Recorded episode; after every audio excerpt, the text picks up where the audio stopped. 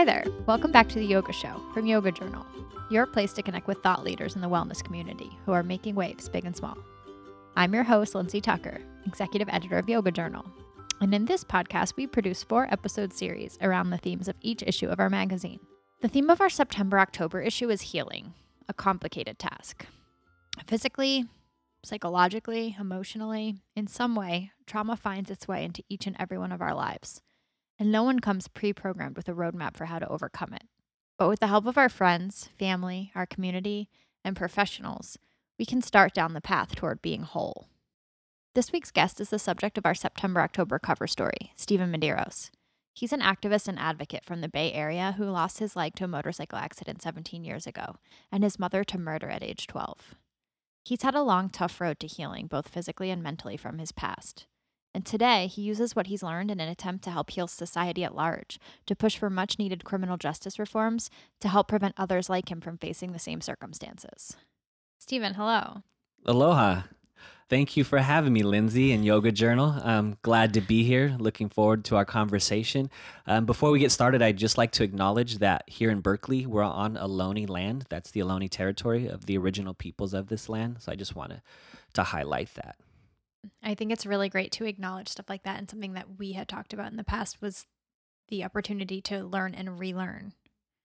Even like for me, as somebody that likes to think they're a little bit more illuminated than other folks, especially in progressive circles, but sometimes those circles are problematic because they think that, you know, because we've done this work and the internal work that we somehow get a pass on things. But like I'm constantly learning and relearning things, mm-hmm. you know, and given my journey. And so like I was just saying, like I used to acknowledge like I'm a I'm Bay Area native, but actually I'm not. But this is what, forty-two years of like giving that story. And now I know that that's actually, no, I'm I'm I'm dis.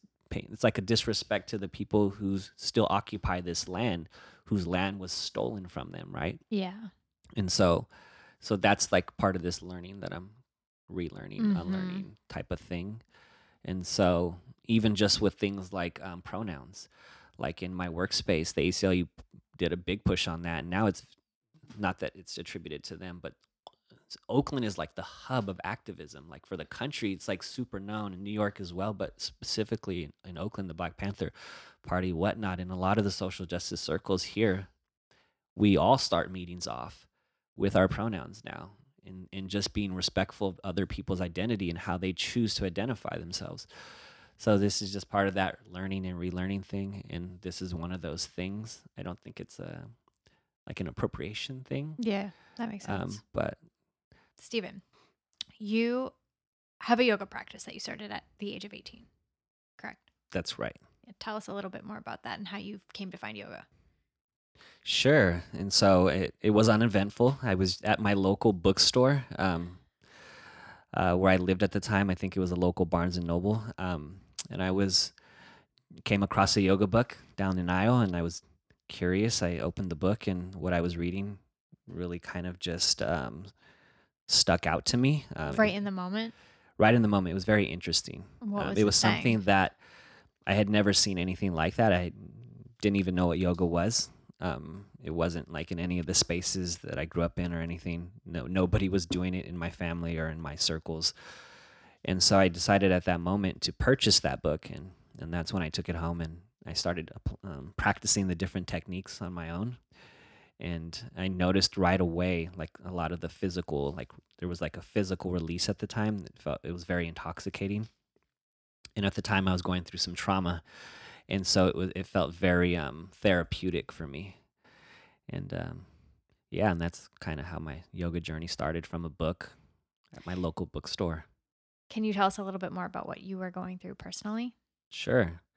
Um, this is more in hindsight, but, um, yeah, at eighteen, I was dealing with a lot of, um, trauma from my childhood, um, growing up without parents, um, and dealing with, uh, my mother was incarcerated when I was five years old. And so she was taken away from me, and she went to prison for a lengthy sentence. And, um, and my father was absent. I grew up with his parents, my paternal grandparents, and he had every opportunity to come and visit me and spend time with me, but he chose not to. So I was kind of dealing with that loss of not having my parents in my life. And um, when I was twelve years old, um, I had finally started to blossom and, and, and do really well in school and sports. And, and when I was twelve, my mother had gotten out of prison, um, and she was walking home from work in East Oakland, and she was murdered. And that really had a, a really big impact on my life. And for the next nine years, I went down this path of, you know, hanging out with the wrong crowd, making a lot of bad choices, drugs, alcohol, all those type of things. And um, and so I was dealing with a lot of that, and and and and along the way I tried to stop a lot of the, those behaviors, but I was addressing the symptom as opposed to the root cause. And one day, after many years of trying to change my life, um, I had one of those aha moments uh, where I realized what I had to do to move forward was to forgive my parents wholeheartedly uh, for all their shortcomings. And at that moment, I decided to do that, and I never looked back, and that healing was instantaneous. And I know that that's very, that's not the norm for many people, but it was for me. Um, and and how so, old were you when you had that? that I was twenty-two at, at when that happened, that healing. And yeah, so yoga, yeah. Um, I came across the uh, the yoga book at eighteen, a few years earlier. I was very angry.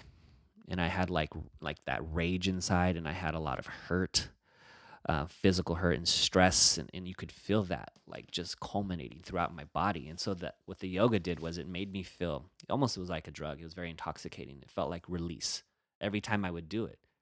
It didn't matter if it was like the first time or like the thousandth time. Like you felt a release every single time. And so I kept doing it, still dealing with all the issues along the way, and and still trying to quit the, the things that I was doing that were not good for me and in my family. Um, but I am curious, because I feel like what you're saying about yoga, how it helped you with emotional release and... Or more, the, more of the physical, like the physical built up of these different emotions that were happening, uh-huh. that were like just, like I was harboring all this like built up anger, frustration, hurt, right? And the, the yoga... When I would do the, these physical moves, it would it, I'd feel a release mm-hmm. every time. And then, how did your practice evolve from there? So, you were using a book. I was using a book, and I stayed using a book and purchased more books. And surprisingly, or or not, um, I actually um, came across Yoga Journal, and I started to purchase that magazine. Fairly consistent, and I eventually bought a subscription, and it was a book or magazine that I read all the time, mm-hmm. and more than once the same issue. And I had stacks of Yoga Journals, magazines in my garage um, that I finally purged because I, I'm now an aspiring minimalist. But um, yeah, so it was essentially soft, self-taught. I did it on my own. I, I don't think I was comfortable at the time of like entering a classroom or a yoga studio. Uh, and I felt very comfortable just doing it on my own. I would have my little cousins practice with me and try to do the different things with me. Um, but yeah, I think at that I was at a point where I was kind of leaning towards maybe I wanted to be in community with other people who practice yoga, mm-hmm. um, just to have that shared experience. Um, but that's around the time my accident happened at twenty-five. Okay, so your accident happened at twenty-five. That was a motorcycle accident. It was. Yeah, it was about seventeen years ago on Memorial Weekend. Okay, what happened? Yeah, it was um, it was a really great day, sunny day, and um, it was the best actual time I've ever ridden on a motorcycle. I was riding with my cousin, and we were about a couple blocks away from home when my back tire, um, it actually hit a banana peel, and that's hit like hitting loose gravel or oil. I lost control.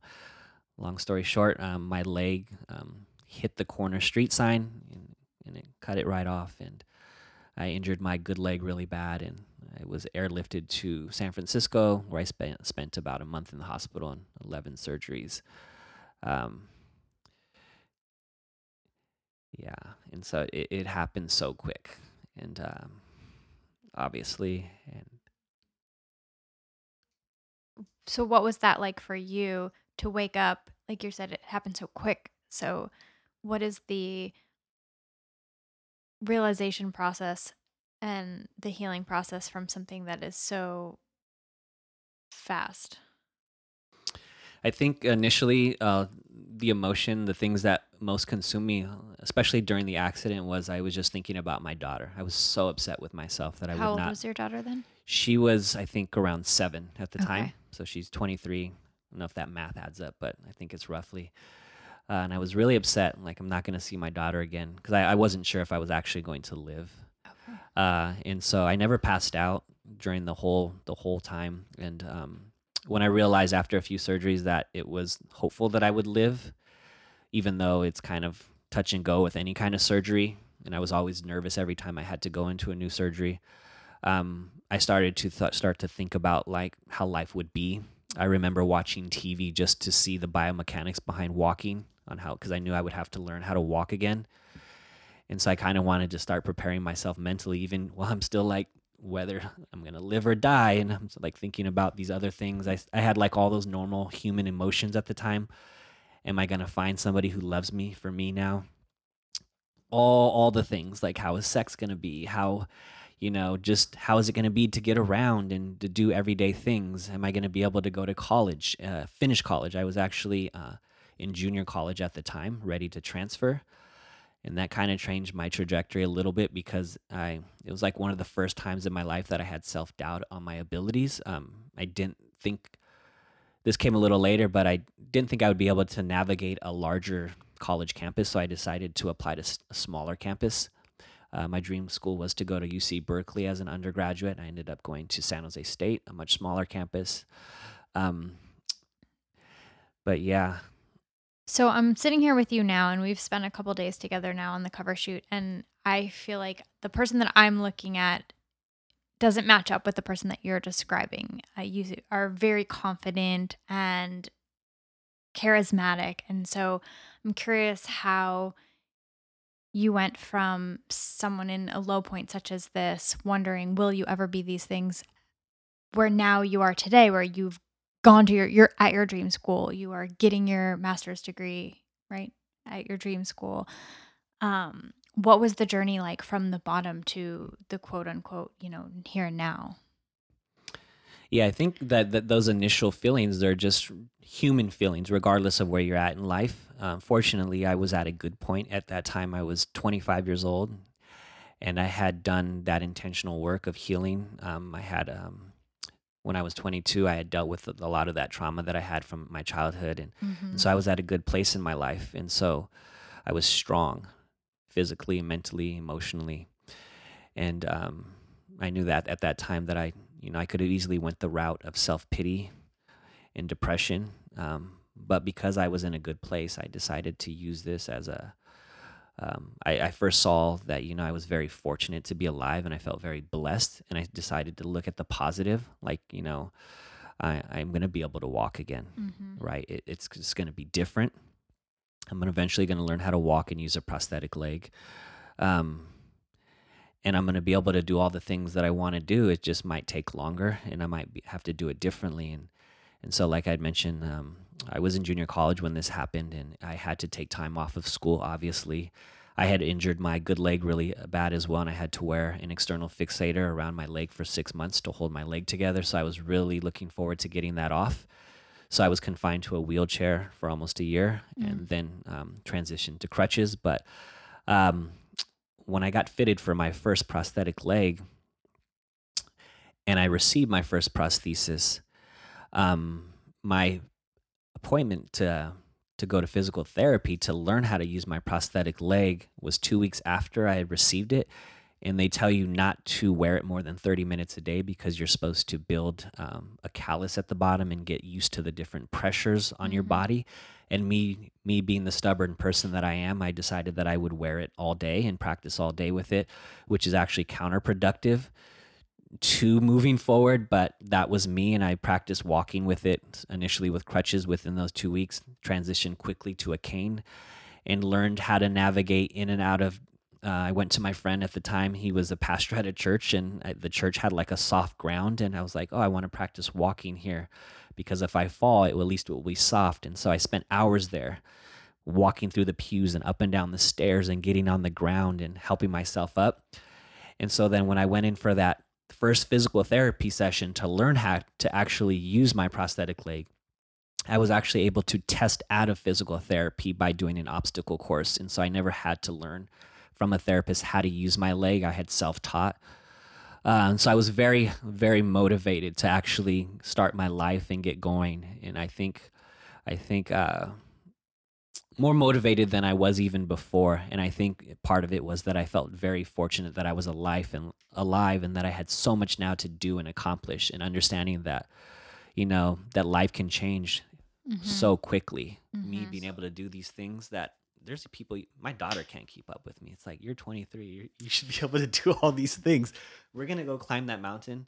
Yes. And it's like, it's like the highest peak out here, and you're going to come with me. No, no. I, if I can do it, you can do it. I, I, I used to use that line with her a lot. I got one leg. If I can do it, you can do it. Mm-hmm. And she was like, ugh. That was like the one thing where she, she's very sassy and she, she's very opinionated. But that's, if I said that line, nothing.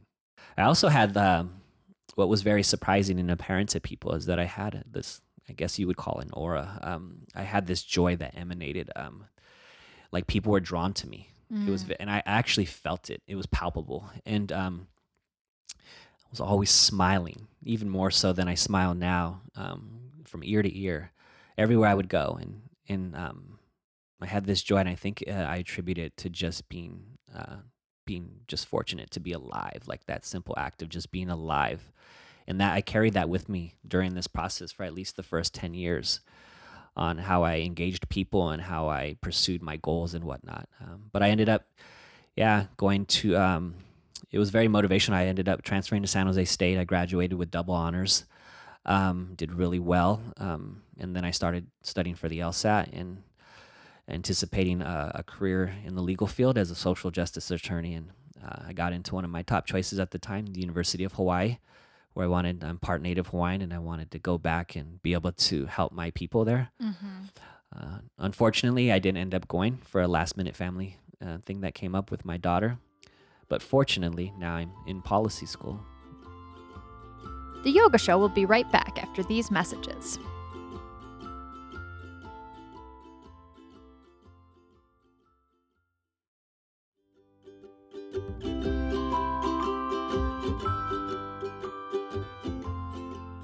I think that a lot about the practice of yoga is also mental agility and perseverance, and at least that's something that I know I get out of it, and a lot of people get out of it, is the accepting of the present and the motivation to better yourself. And I'm just wondering if, you know, you found this book at this time when you were needing something in your life, and has that thread carried you at all through? But you know what, when it comes to that healing, I did, there is a connection in the sense that um I healed really fast for the injuries.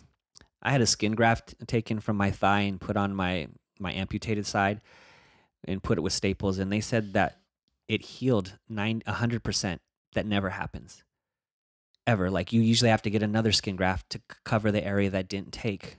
Um, my body physically just healed good. And it's because leading up to that, I had this practice. I was, you know, I had quit all the other things that I was doing that were unhealthy for me, the drugs, the alcohol, the the bad eating. And I was, you know, I had this healthy regimen of yoga, eating right, not drinking, all those type of things, and exercising. So when I was injured, yes, I had youth on my side, but I also had these healthy practices in place. And I, I also attribute that to being able to heal faster than a, a lot of other folks would have taken, could have taken much longer. Um, my healing was fairly quick. What does your meditation practice look like?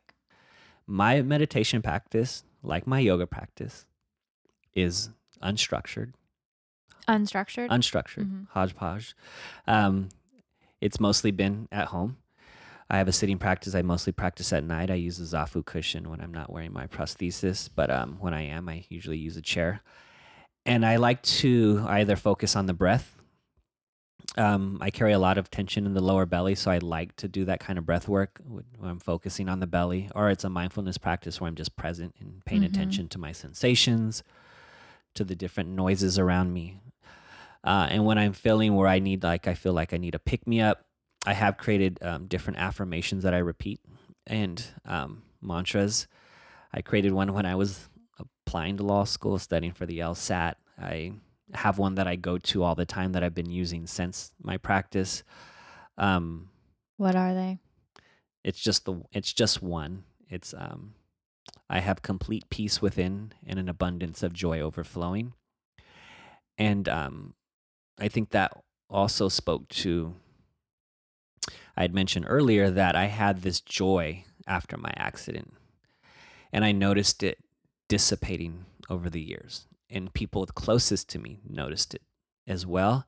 And I started to reflect on why that was happening, and I couldn't really pinpoint it. And then I realized that maybe it's that I'm starting to take life again for granted, mm. like most of us. And um, and that for those first those years following my accident, that every day felt like a blessing. And I was really living in that moment. And so, and it's not only just taking life for granted, but it's just, it's just life itself. As you get older, you have more responsibilities, more pressures, career-wise, et cetera. And just those demands, I felt like was just like sucking kind of like the joy out of me. And so I wanted to replicate that. And um, I was kind of like searching for that, and and through my meditation practice, um, and using like a mantra like that, I was trying to like bring that back. Um, Did that help? It helped a little, but it hasn't came back the same. And I think, you know, it, it took a life event, like almost losing my life, to make that happen. You can't replicate that. Um, and so it's not to that extent that I was hoping for, but it certainly helped. Um, I also... Um, go to the East Bay Meditation Center in Oakland. That is a social justice meditation center. So there's a lot of people in that space that come from the same sp- circles that I'm in, social justice circles. I go to their Thursday night uh, People of Color Sangha. So it's a meditation sit for about thirty minutes, semi-guided, followed by a discussion. Uh, it was a really great space. Um, after this last presidential election, Uh, it was very therapeutic and healing for us to be in there. It, it was a safe space. I go there when I have the opportunity. Um, at my program at U C Berkeley, um, we have um, we started a meditation group on Wednesdays after our first period class that we had um, our first semester. Um, no, it was the start of this this spring semester, but unfortunately wasn't able to continue with covid nineteen.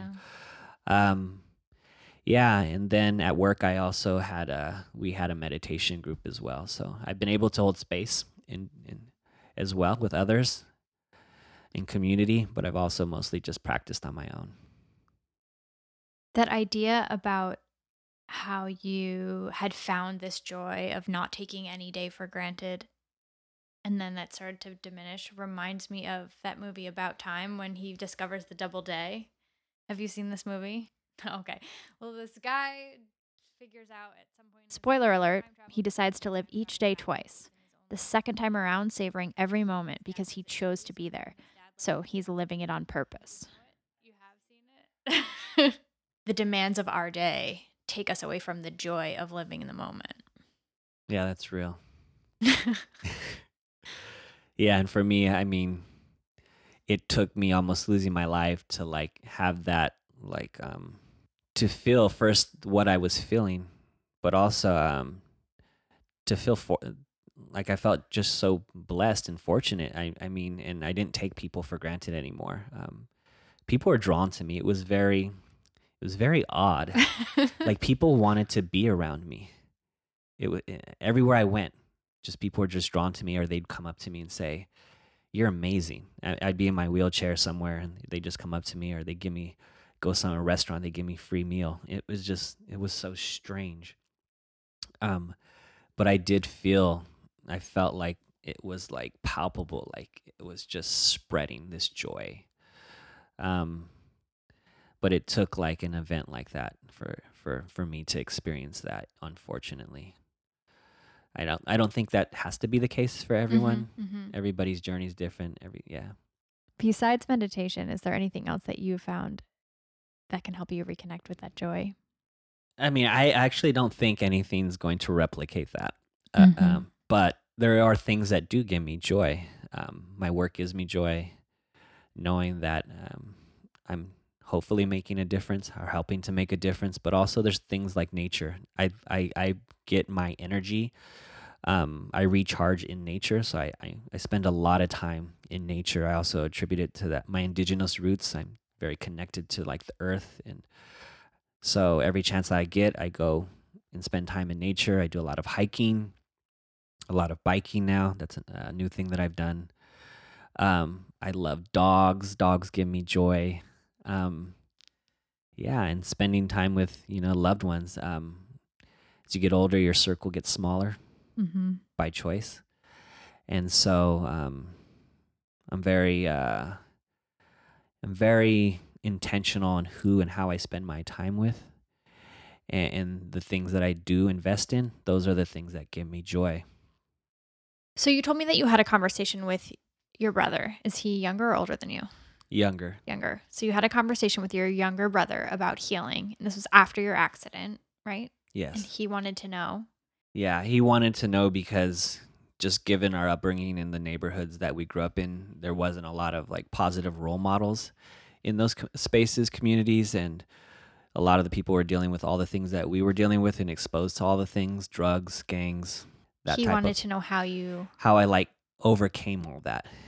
And, and healed and, yourself. And, and started to live like this positive lifestyle and be able to achieve the things that I've been able to achieve. And, and you know, I, I'd mentioned to him that it really was um, forgiving my parents wholeheartedly. And he's my half-brother, so we share the same mother. And that was my path for healing. But I did highlight to him that it not, might not necessarily work for him. Um, but it was uh, really critical uh, for me in, in my life at that time. Um, it was something that I really emphasized with my daughter. I told her, if I have the ability to forgive, then you should too, or you can too. And, and that was, um, I had mentioned to her one time that not only forgiving my parents, but I also forgave the people who murdered her.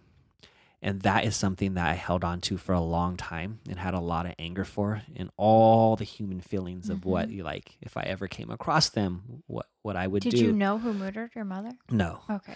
No, but you know, you have all those human yeah. emotions like the anger and, and, and maybe revenge or whatnot. And, and I had to let that go too. Mm-hmm. These big things that were like just hanging over me, I had to let go too. And so being that we shared the same mom, this had an impact on him. He was much younger, but it still had an impact on him. And so that was also part of my healing, uh, forgiving those people as well, whoever they were. That's kind of been one of my mottos, mm-hmm. like the just the power of forgiveness. Mm-hmm. I think there's books on it now, mm-hmm. but I had never heard of those books at the time. How did you come to that conclusion on your own? I have no idea. I was twenty-two years old. What What does a twenty-two-year-old know about like life and that? I think I just had lived a lot. Mm. I grew up really fast, being exposed to a lot at an early age. And I've always also been an avid reader. So I've always been in books and reading. So maybe something came uh, came through in one of those readings at, at one point. But yeah, like I said, it was an aha moment. Mm-hmm. So you're so open now. And we talked about this idea of self-liberation and how you found it. And it wasn't always that way for you. So tell us a little bit about how, where you were and how you got here. Yeah, so uh, as I mentioned earlier, my uh, motorcycle accident happened seventeen years ago um, this weekend, Memorial Weekend. And all all these years, uh, aside from the last few years, I hadn't worn shorts in all those years. I had a lot of insecurities about showing my prosthesis, um, mostly like people staring, what would, what would they say, what would they think?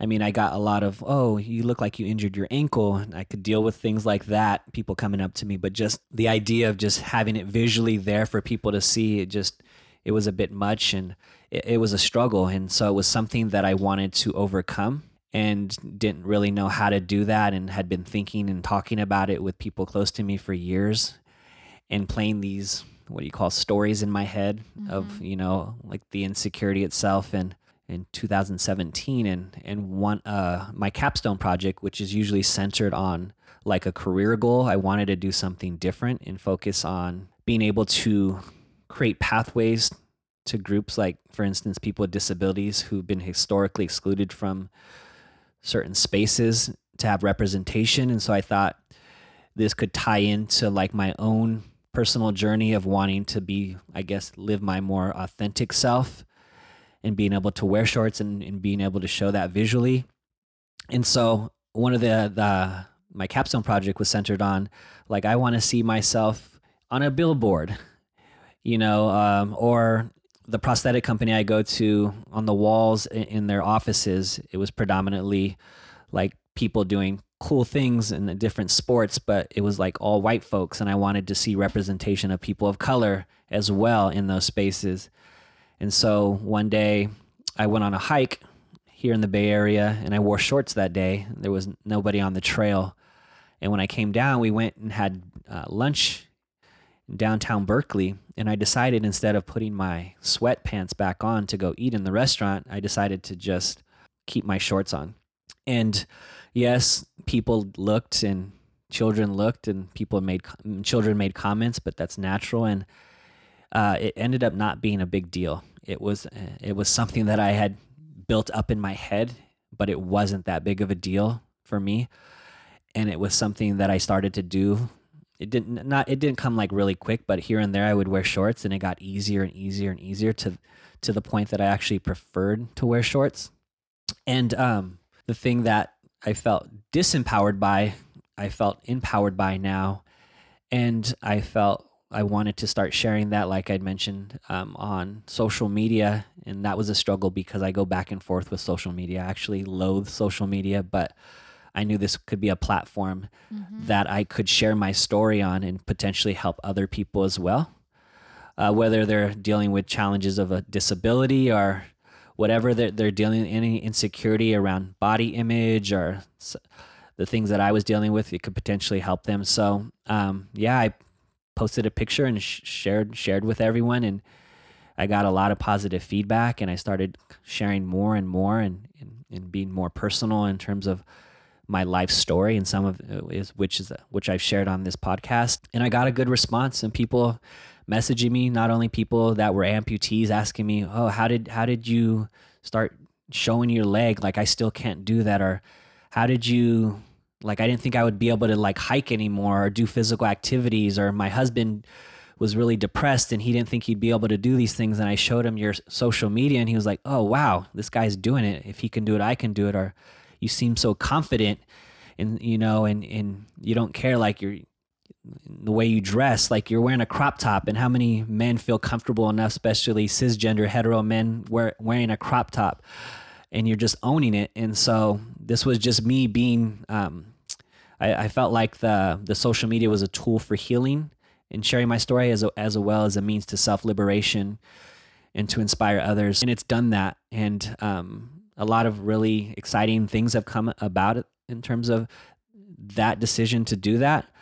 Uh, and it's like expanded that platform to share more with people and have a broader impact. But um, yeah, I'm still conflicted with the whole. What conflicts you about it? Just the I think the the issue with the social media is that it it's kind of counter to my practice of being present in my mindfulness practice, and and being dependent on something. I feel like it's it's a very addictive type of thing, and you constantly want to. to look at it in any da- downtime you have, you want to look at it, as opposed to like just being in your thoughts and having time to think and reflect, which I did a lot of growing up. And, or just, you know, maybe picking up the phone and calling somebody that you haven't spoken with, as opposed to, you know, sc- scrolling through your, your Instagram for fifteen or twenty minutes. Um, and so I like to detox and, and take breaks. And recently I was studying for finals for my um, first year of graduate school, and I took a few weeks off, and wow, I, I used that time intentionally to do things that I hadn't been able to do, and, and it felt good not being attached. It's also that self-validation, I think. It's that external validation piece of like, once you post something, then it's okay, like we're checking it for likes. How many likes? I don't know if you deal with that. You seem to get a lot of likes. That doesn't come up as much. I'm trying to be old school and go back to the time of, you know, before I, I grew up. I'm I'm I'm forty-two.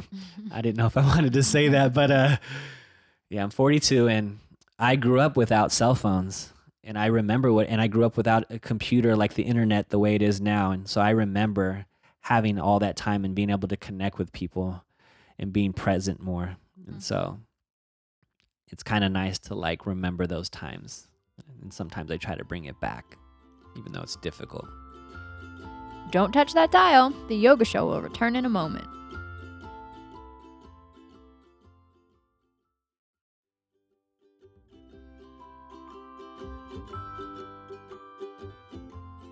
You lost your mom to murder at age twelve. What else in your life brought you to want to pursue social justice work? Well, when I was twenty-two, and mind you, I was not an angel by any means when I was a young person. Um, when I was dealing with my trauma, I was running with a rough crowd and making a lot of poor choices.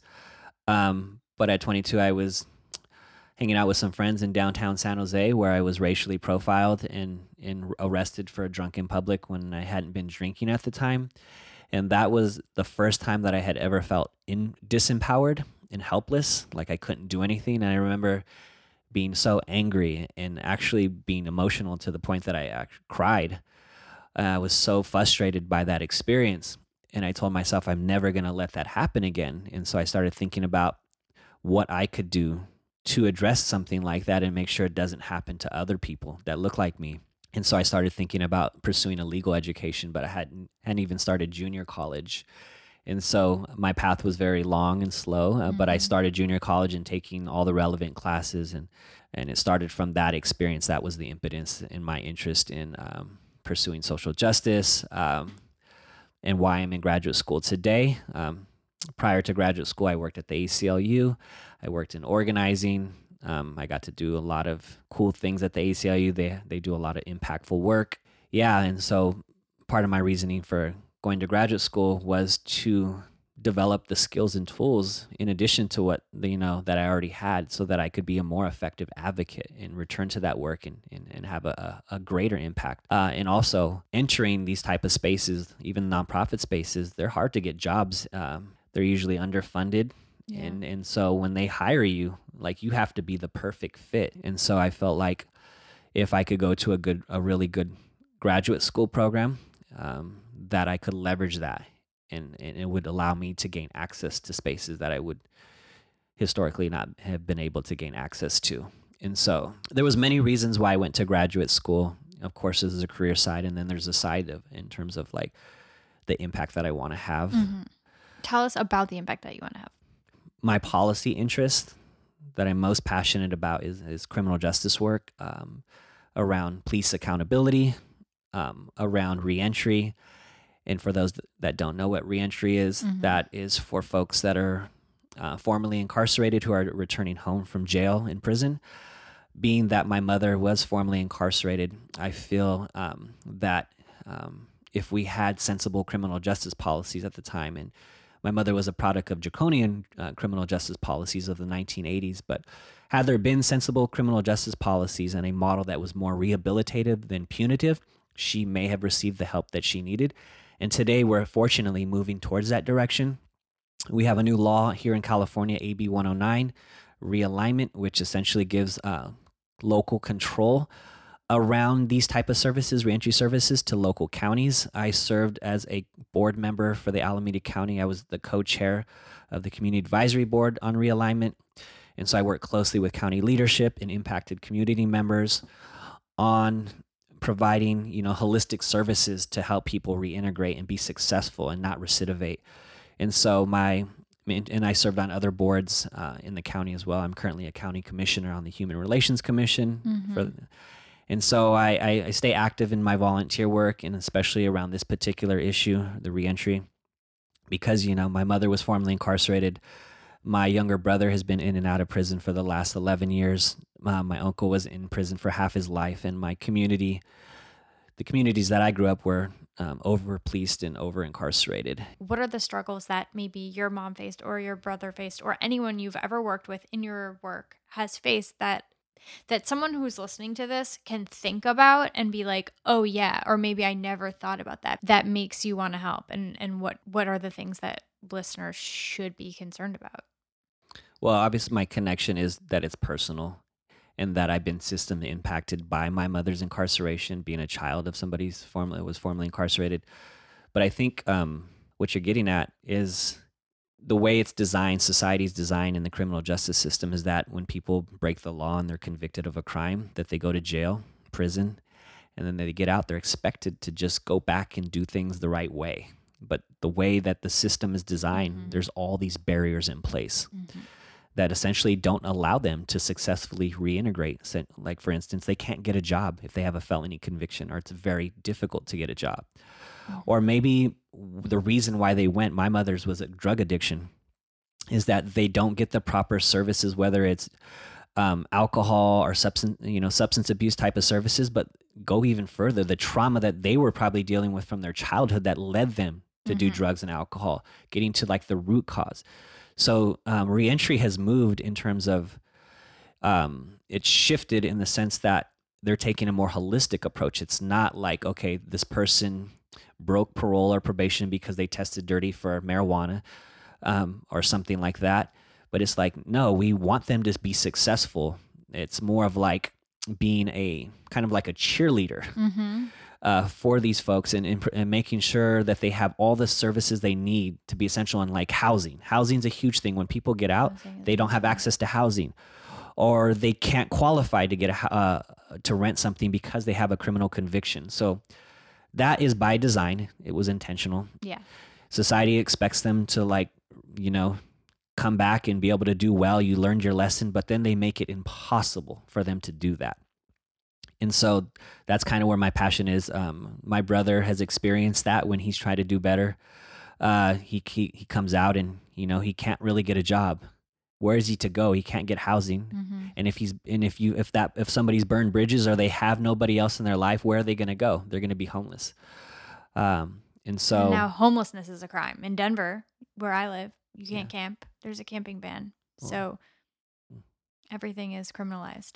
It was designed to disenfranchise a particular group, right? And it's doing the it, what it was intended to do. So when people say, oh, we need reforms, reforms of what? The system is working the way it was intended to design. We need to, like, burn the system down and recreate it, in tr- with, you know, with everybody in mind. And it doesn't necessarily mean, like, I'm not a visionary.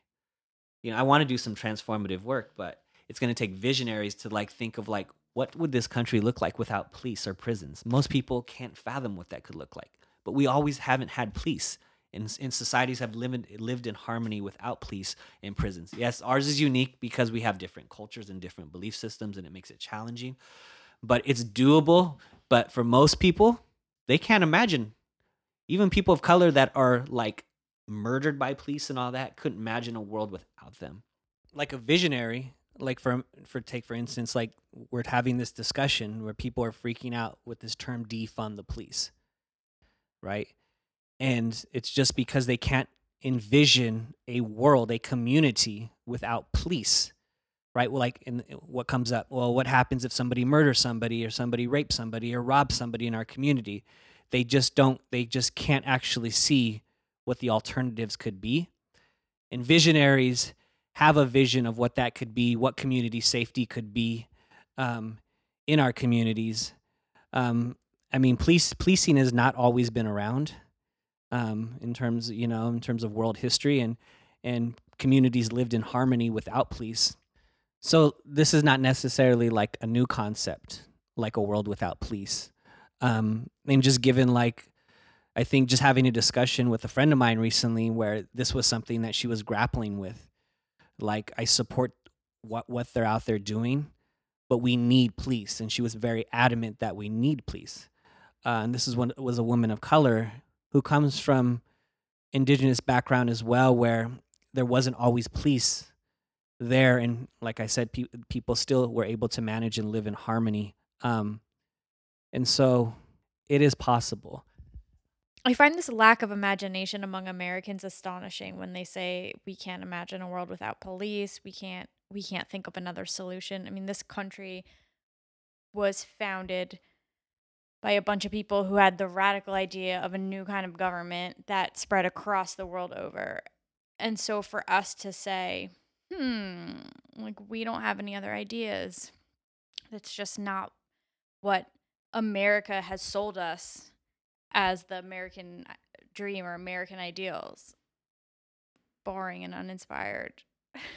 Yeah, when I hear people say that, you know, we still need police in some capacity, I like to harken back to, like, the origins of policing and how they were built on slave patrol. And so they were used to uh, round up runaway away slaves, uh, which eventually evolved into the modern day police, which I recently learned from my um, classmates at U C Berkeley um, around some of the origins of policing and how the origins actually of modern day policing started here in Berkeley, which was really interesting.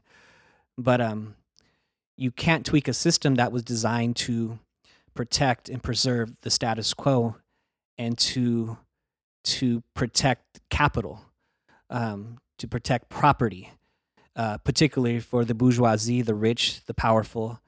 And and so you can't make you can't make reforms, for reforms don't work. And so um, for me, um, this this particular issue is um, uh, my life's work. It, it's because I've been impacted by these very issues personally, as well as members of my family and my community at large. Why I'm in graduate school, why I'm working where I work, and my future aspirations of of in, of seeing a world, a country, a society without police. Um, I still have a lot of education to do on my my own on how that actually plays out and, and what role I can play and how I can help my community um, uh, move away from this this idea. Because even as a multiracial, multi-ethnic person of color, I'm part Latinx. I'm also part uh, Pacific Islander, Native Hawaiian. Um, there's a lot of people that still can't imagine, even though they've been impacted by policing, have been killed by policing, have been over-policed, over-incarcerated. These same people can't envision a world without police. And so I think some of my role is educating my people on what that could actually look like, but first educating myself. Um, and so it's really exciting to see all the changes that are happening, hearing like Minneapolis deciding to pretty much dismantle their policing and come up with alternatives, and other departments across the country taking the role out of policing in, in terms of like responding to mental health crisis and, and designating that to like uh, public uh, health agencies. Uh, as we know, like people with dis- uh, mental health or especially and disabilities in general are more likely to be killed by law enforcement. So taking those type of responsibilities away from policing and other low level type of things is a start. Um, I just recently learned that the number one reason that people actually get arrested are for low uh, drug offen- drug possession. And so should we be actually arresting people for drug uh, possession and drug addiction? Is that actually, does that make our community safer? Um, and so just rethinking on how we use the police um, with the end goal of eventually uh, making police obsolete. Uh, but I'm really excited to see what the movement, what's happening. And this is, you know, it started out in the streets and people demanding change. And and um, our elected officials are now listening. And I I, I hope the, uh, the movement continues and we see even more change. I think people are, are sick and tired of being sick and tired. And, and they want change now. And they can't wait. I've been an outsider as an activist and advocate in hitting the streets and all those type of things. You know, and going and lobbying different legislators in in in district in, in the in the legislature in the Capitol, but working in the inside, it's a it's a different game. You have to be able to work with these people who you disagree with, mm-hmm. who you're vehemently opposed of, like they're like the the sheriff, the things that they do. And I struggled with that. It's like I I want to say like fuck the police, but yet I have to like work with the guy that runs the police, right? Um, and I've been able to navigate that space pretty well. And somebody has to do it. Like so, you rather have representation in those leadership roles than somebody that shouldn't be representing. And so it's it's a constant tug of war with me. I go back. It's not for everybody. I know people that are so radical that they would just never indulge in, in a role, these roles that I played in. But if not me, then who? And you could have a big impact in government. Don't roll up your mat just yet. We'll have more from The Yoga Show in a few moments.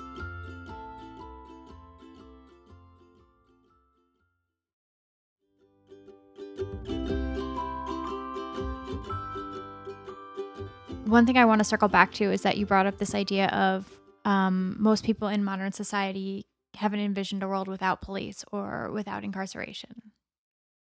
Something that I think is specific to yoga is the idea of ahimsa and non-harming, and I think that goes perfectly hand in hand with the idea of no police and no incarceration. And I'm wondering if any of your ideas that you found in your spiritual practice have found a way to marry with your ideas that you're working through now in your social justice career? No, but I think um, in terms of my practices, my spiritual practices, I think they're an important part, because this this work that I've chosen to pursue, this career, which I'll be doing for the rest of my life, there's going to always be these issues and these struggles and these fights um, um, that you can easily get burnt out. And it's there's a high burnout rate in social justice spaces, especially when you you know that like when like right now there's so many regressive policies happening in our country, and and all these victories that we've had are being rolled back for the people that need it the most. People of color, women, L G B T Q folks. Um, and so being able to have these healing practices allows me to keep going. It's very, and I don't know if this is a Bay Area thing, uh, an Oakland, Berkeley thing, I, um, but meditation is very common in the spaces that I'm in, in terms of the social justice spaces. Yoga as well, these different healing practices. Um, one of my good friends and former colleague, um, she just went and got certified as a massage therapist because she wants to be able to offer this when we're at, offer her uh, her service when we're at, at events and stuff like that, like different social justice events, and mm. as a, a form of like an offering to mm. give to others. And so I think that's really cool. But yes, they've played a role in the sense that they've allowed me to to be able to cope with, you know, when you can invest years and years into a campaign that you feel, you know, is right and that will have a, a, a good impact on in groups that are historically marginalized, and, and then it doesn't go your way for whatever reason. And all that investment in all those lives that are now going to suffer, you have to be able to handle that and keep going, because the fight keeps going. Mm-hmm. And so being able to have these meditative practices has been really helpful. Yeah, when I'm thinking about this work and the nature of it, it's very reactionary. Uh, and, and as a result, in reactionary in the sense that we're responding to regressive policies and attacks on our civil liberties and civil rights and our basic human rights. And this work can be very exhausting and and also, um, and so I, I, I encourage folks to take the time when you need time to, to walk away and just work and, and focus on yourself. And, and what you need to do to deal with this, because um, like like many others, and myself included, this is this work. It's part of my life's work, uh, and I don't clock out at the end of the day, because at the end of the day, I'm still brown. I'm a brown man, disabled brown man in America, and so I don't have the the pleasure, the luxury of clocking out. Um, but it has taken an emotional toll on me, and recognizing that I and. And being able and being and not feeling guilty or any shame to walk away and let other folks step up and do that work, um, and it's exciting to see like that's actually happening. So many youth across the country are stepping up and uh, and filling those leadership roles. I think this movement right now is intergenerational, so it's exciting to see this collaborative between like you you know the old school with all the wisdom and, and have lived through different uh, movements, including the civil rights movement. And to the young people who are excited uh, and on fire, and, and but also knowing that this is the type of work that, and, and from my understanding in my professional capacity, that these changes um, don't often happen overnight, even though we have seen some as of late. But they are like more, um, they happen over over time, and so you're um, just learning how to pace yourself and remembering that this is not a, a sprint but a marathon. Police reform is kind of the catchphrase of the moment right now, but this is a space that you've been doing deep work in for a very long time. What is your reaction to what's happening right now, and, and what do we as a community need to do to be better supporters of the movement? Well, um, for me, having been an activist and advocate and actually done this work in, in different capacities professionally, I think this moment is ripe for change in terms of... Um, I've never I've never seen anything like this in terms of like the amount of change you see across the nation, from police being removed from school districts to police being uh, held accountable, fired within a day. There's, you know, this is just unheard of. And uh, also, and just in my lifetime, just seeing the momentum that this has been going on for almost, or at least three weeks now. Um, and so, like I mentioned earlier, I think um, in terms of the spaces I've been, it's been more re- reform-oriented, where you're working here on the margins to make incremental, like tweaks on the on the margins to make incremental change. And what you're seeing now is that people can't wait for that, and that these systems that were designed to to oppress and to exploit, and um, they're actually, they were designed in a way where they can't be really fixed. And so folks are looking for more of a transformative change. Um, and, and, and that's why you're hearing these buzzwords of like defund the police, um, divest, reinvest. And I think people are coming out with different explanations on what that means. I think for me, I'm more from the camp of defund the police with the end goal of making police obsolete. But I know that could be a little bit much for certain people that can't envision a world without police. Um, and I think that comes through education on what there, what kind of alternatives there are to policing. Um, I know that, yeah, and and, the, and what kind of framework. People are very, a lot of the organizations right now, I'm interning with the A C L U. I worked at the A C L U uh, prior to graduate school, and so they've kind of pivoted to focus on these policing issues, and that's kind of as much as I can say, but I know that there's a lot of the, the, wor- the wording, uh, divest, reinvest. So, you know, reducing the role of the police uh, would in turn free up monies that can go and be reinvested into things like education and, and uh, mental health. Um, and school counselors. Right now in California, you have law enforcement on every high school and on a lot of public school campuses, but then there's oftentimes not counselors. And I, when I grew up here in California, you, if you got in a fist fight or you broke the rule or whatever, some kind of rule, you would get sent to the office, maybe talk with a counselor. And now it's law enforcement that plays that role. And you often see when there's students of color that those situations escalate. And And once people, or they get arrested for something that before you would have just got reprimanded. So you have that school to school to prison pipeline. School to prison pipeline? Yeah. And, and so what happens with the school to prison pipeline is that youth, particularly, especially youth of color, once they are in the system, they're more likely to uh, stay in that system. And so trying to address the school to prison pipeline. George Floyd and Breonna Taylor were both recently murdered by police. What we're seeing right now is a huge response, not just to their deaths, but to a systemic culture of racism and murder. How can we turn advocacy into action at this point and take the momentum that we have, the energy that we have out there in the streets into real action, into makes a real change? I think it varies. I think everybody subscribes to a different method. I think for some people, getting into the streets, uh, going into the streets, it's not their cup of tea for whatever reason. Um, they don't feel comfortable out in the streets, or maybe they have different, like myself, I'm an amputee, and even though I have the ability to go out in the streets and march, for some people, that's not a thing that they can actually do. But you can call, and I know this is not something that everybody would agree with in terms of voting, but you can vote in elections. Uh, district attorneys are the most powerful law enforcement officials in the country, and they are often the ones that are responsible for bringing charges against law enforcement. Um, and so what a lot of people don't know is that um, the district attorney in some states, it's called the prosecute, uh, prosecutor, that those people are elected. And so you have the ability to elect those people and hold them accountable, especially if that community that you're in has different beliefs on what, like, smart justice looks like. Um, and so um, showing up at the polls, and not just when it's for the president, it's often the local issues that have the most impact on people and communities.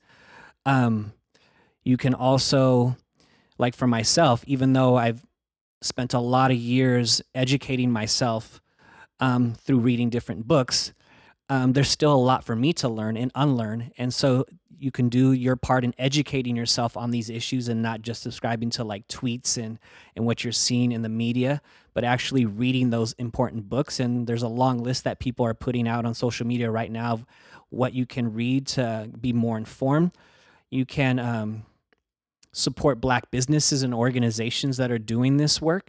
So maybe you're not the type that feels comfortable calling your legislator, uh, your local legislator.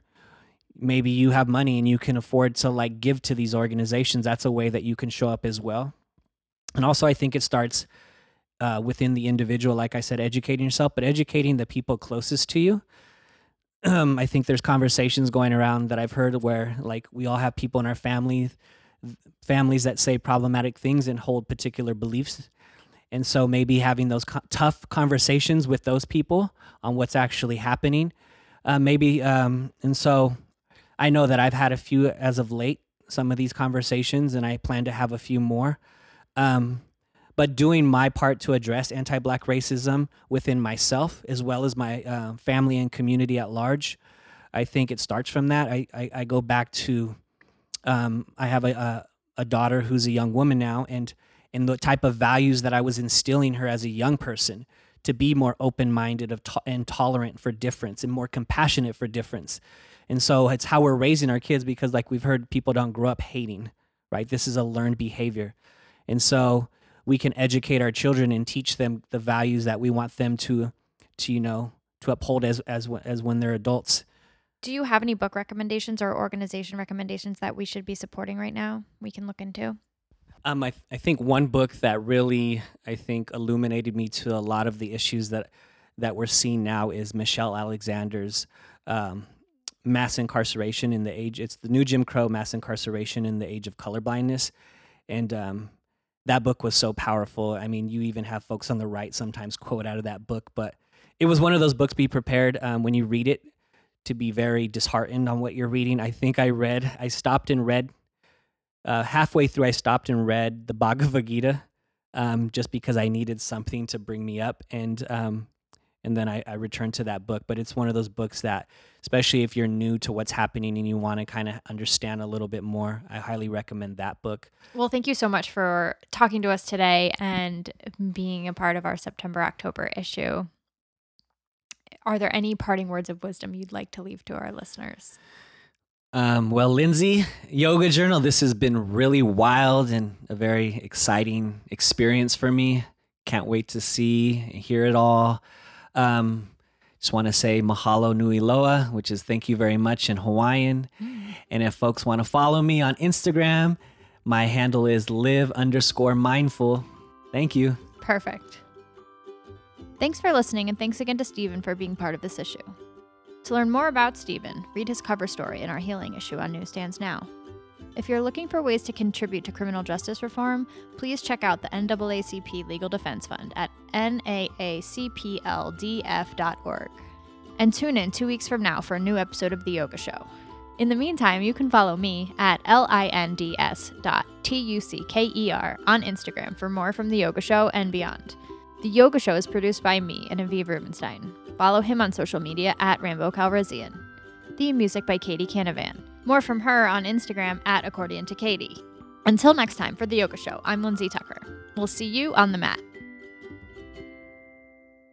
Hi listeners, Aviv Rubenstein here, producer of The Yoga Show. We talked to Steven about some additional areas where you could contribute your time and your money to help fight for the cause of criminal justice reform. And here's what he had to say.